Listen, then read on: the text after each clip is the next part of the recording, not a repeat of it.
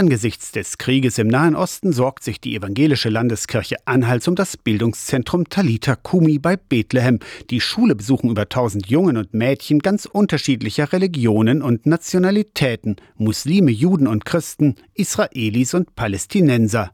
Die Landeskirche Anhalts ist über das Berliner Missionswerk beteiligt. Nach dem Terrorüberfall der Hamas hat das Auswärtige Amt empfohlen, das deutsche Personal, also die Lehrerschaft und die Freiwilligen zu evakuieren, sagt Anhalts Kirchenpräsident Joachim Liebig. Wir haben das anfangs nicht so gewollt, weil es natürlich auch eine Auflösung der Solidarität ist mit den einheimischen Kräften.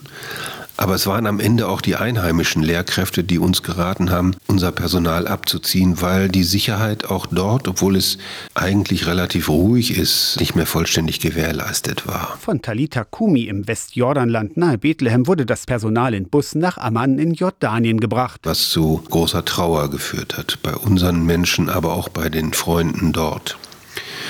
Und es wird eine ganz eigene Aufgabe sein, wenn es denn wieder möglich sein wird, davon gehe ich natürlich aus, wie es dann wieder anlaufen kann mit deutschem Personal in Palästina. Das wird sehr schwierig sein. Gegründet wurde Talita Kumi vor über 160 Jahren. Es ist ja zunächst eine Mädchenschule gewesen. Das aramäische Talita Kumi ist ein Jesuswort. Mädchen steh auf, heißt es auf Deutsch. So war es gegründet worden. Schon in den letzten Jahren war der Schulbesuch gerade für israelische Kinder schwieriger geworden, berichtet Liebig. Also dann gab es uneinsehbare Verbote, über die Grenze zu gehen. Für Joachim Liebig ist die Schule auch ein Stück weit ein Friedensprojekt. Seine Hoffnung. Das muss auch wieder sein.